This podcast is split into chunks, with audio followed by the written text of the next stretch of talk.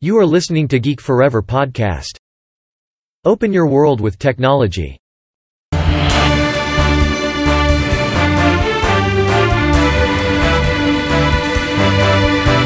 This is Geek Daily.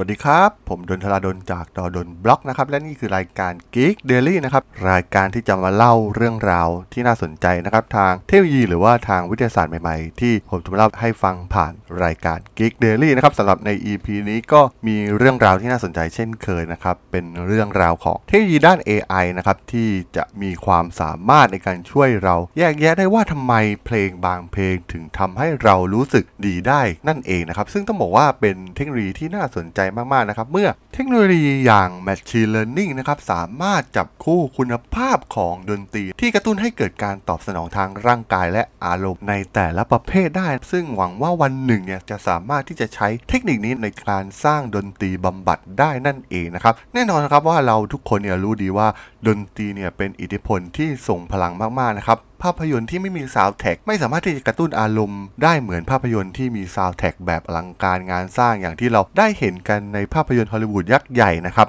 โดยในรายงานฉบับใหม่จากนักวิจัยจากมหาวิทยาลัย Southern California ได้ทำรูปแบบของ pattern ของระดับเสียง ระดับจังหวะของดนตรี ที่กระตุ้นให้เกิดการทำงานของสมองประเภทต่างๆ รวมถึงปฏิกิริยาทางสรีรวิทยานะครับ เช่น ความร้อน เหงื่อ และการเปลี่ยนแปลงการตอบสนองทางไฟฟ้าและอารมณ์ ไม่ว่าจะเป็นเรื่องของความสุข หรือว่าความเศร้านะครับ ซึ่งวิธีดังกล่าวเนี่ย Machine Learning สามารถใช้ความสัมพันธ์เหล่านี้เพื่อทำนายว่าว่าผู้คนเนี่ยจะตอบสนองต่อดนตรีชิ้นใหม่ได้อย่างไรนะครับ แน่นอนนะครับว่าสิ่งที่น่าสนใจก็คือเรื่องราวของการนำดนตรีเข้ามาเกี่ยวข้องกับ AI ซึ่งแสดงให้เห็นถึงวิทยาการทางด้านคอมพิวเตอร์ และศิลปะนะครับที่จะสามารถสร้างประสบการณ์ทางดนตรีที่ตรงเป้าหมายได้อย่างไรนะครับ เพื่อวัตถุประสงค์ต่างๆ ตั้งแต่การบำบัดไปจนถึงการสร้างภาพยนตร์ยอดฮิตนั่นเองนะครับ โดยงานวิจัยชิ้นนี้เนี่ยเป็นส่วนหนึ่งของเป้าหมายของห้องปฏิบัติการ เพื่อทำความเข้าใจว่าสื่อในรูปแบบต่าง ๆ เช่น ภาพยนตร์และโฆษณาทางทีวีนะครับรวมถึงเพลงเนี่ยมีผลต่อร่างกายและสมองของผู้คนอย่างไรนะครับ ซึ่งเมื่อเราเข้าใจว่าการสื่อสารเหล่านี้เนี่ยสามารถส่งผลต่ออารมณ์ต่างๆ ของมนุษย์ได้นะครับ แน่นอนนะครับในอนาคตเนี่ยก็สามารถที่จะลองใช้สื่อเหล่านี้ เพื่อสนับสนุนหรือว่าเพิ่มพูนประสบการณ์ของมนุษย์ได้อย่างมีประสิทธิภาพนั่นเองนะครับ โดยทีมนักวิจัยเนี่ยได้สำรวจเว็บไซต์สตรีมมิ่งเพลงโดยใช้ตัวแพลตฟอร์มอย่าง Spotify โดยใช้เพลงที่มีการเล่นน้อยมากๆนะครับแล้วก็มีการติดแท็กว่า Happy หรือ Sad นะครับซึ่งพวกเขาเนี่ยต้องการหลีกเลี่ยงเพลงที่มีความฮิตหรือว่ามีความคุ้นเคย เพื่อลดตัวแปรที่ทำให้เกิดความสับสนได้นะครับซึ่งผลจากการทดสอบกับมนุษย์ โดยใช้งานเพลงจำนวน 60 เพลง แล้วก็มีการจำกัด อารมณ์ลงให้แคบลง สุดท้ายเนี่ยเหลือรายการสุดท้ายเพลงแค่ 3 เพลงนะครับ โดย 2 เพลงเนี่ยทำให้เกิดความเศร้าได้อย่างไม่น่าเชื่อนะครับ และมีอีกหนึ่งเพลงที่ทำให้เกิดความสุขกับผู้รับฟังนะครับ โดยผู้เข้าร่วมวิจัยเนี่ยมีจำนวน 100 คน แล้วก็ไม่เคยได้ยินเพลงเหล่านี้มาก่อน โดยจะแยกออกเป็น 2 กลุ่ม ฟังงานเพลงทั้ง 3 ชิ้นนะครับ แล้วก็ทำการสแกน fMRI แล้วก็สวมเซ็นเซอร์ชีพจรความร้อนและเซ็นเซอร์ที่ผิวหนังนะครับเพื่อจัดอันดับความรุนแรงของอารมณ์ในระดับจาก 0 ไปถึง 10 นะครับ จากนั้นนักวิจัยก็จะทำการป้อนข้อมูลพร้อมคุณลักษณะของเพลงจำนวน 74 รายการสำหรับแต่ละเพลงนะครับ เช่นระดับเสียง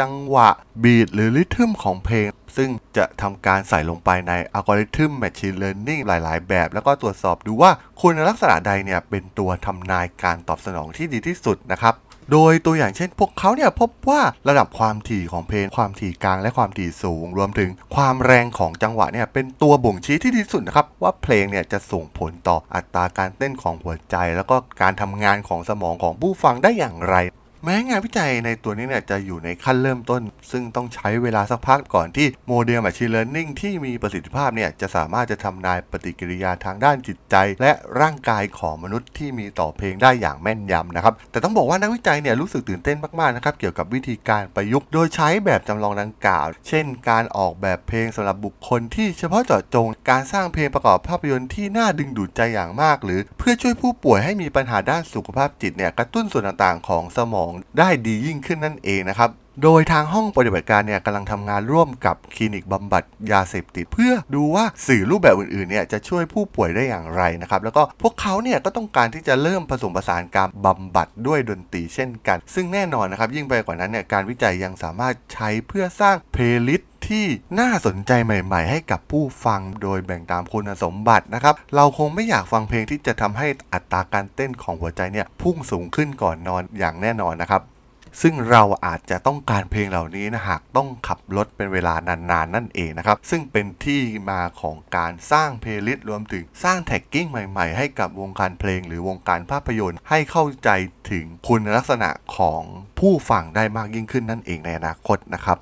ซึ่งต้องบอกว่าในอุตสาหกรรมด้าน entertainment ไม่ว่าจะเป็นเรื่องเพลง เรื่องภาพยนตร์เนี่ยถือเป็นหนึ่งในอุตสาหกรรมที่มีมูลค่าทางการตลาดอย่างมหาศาลนะครับ ซึ่งหากงานวิจัยเช่นนี้ถูกนำไปใช้กับ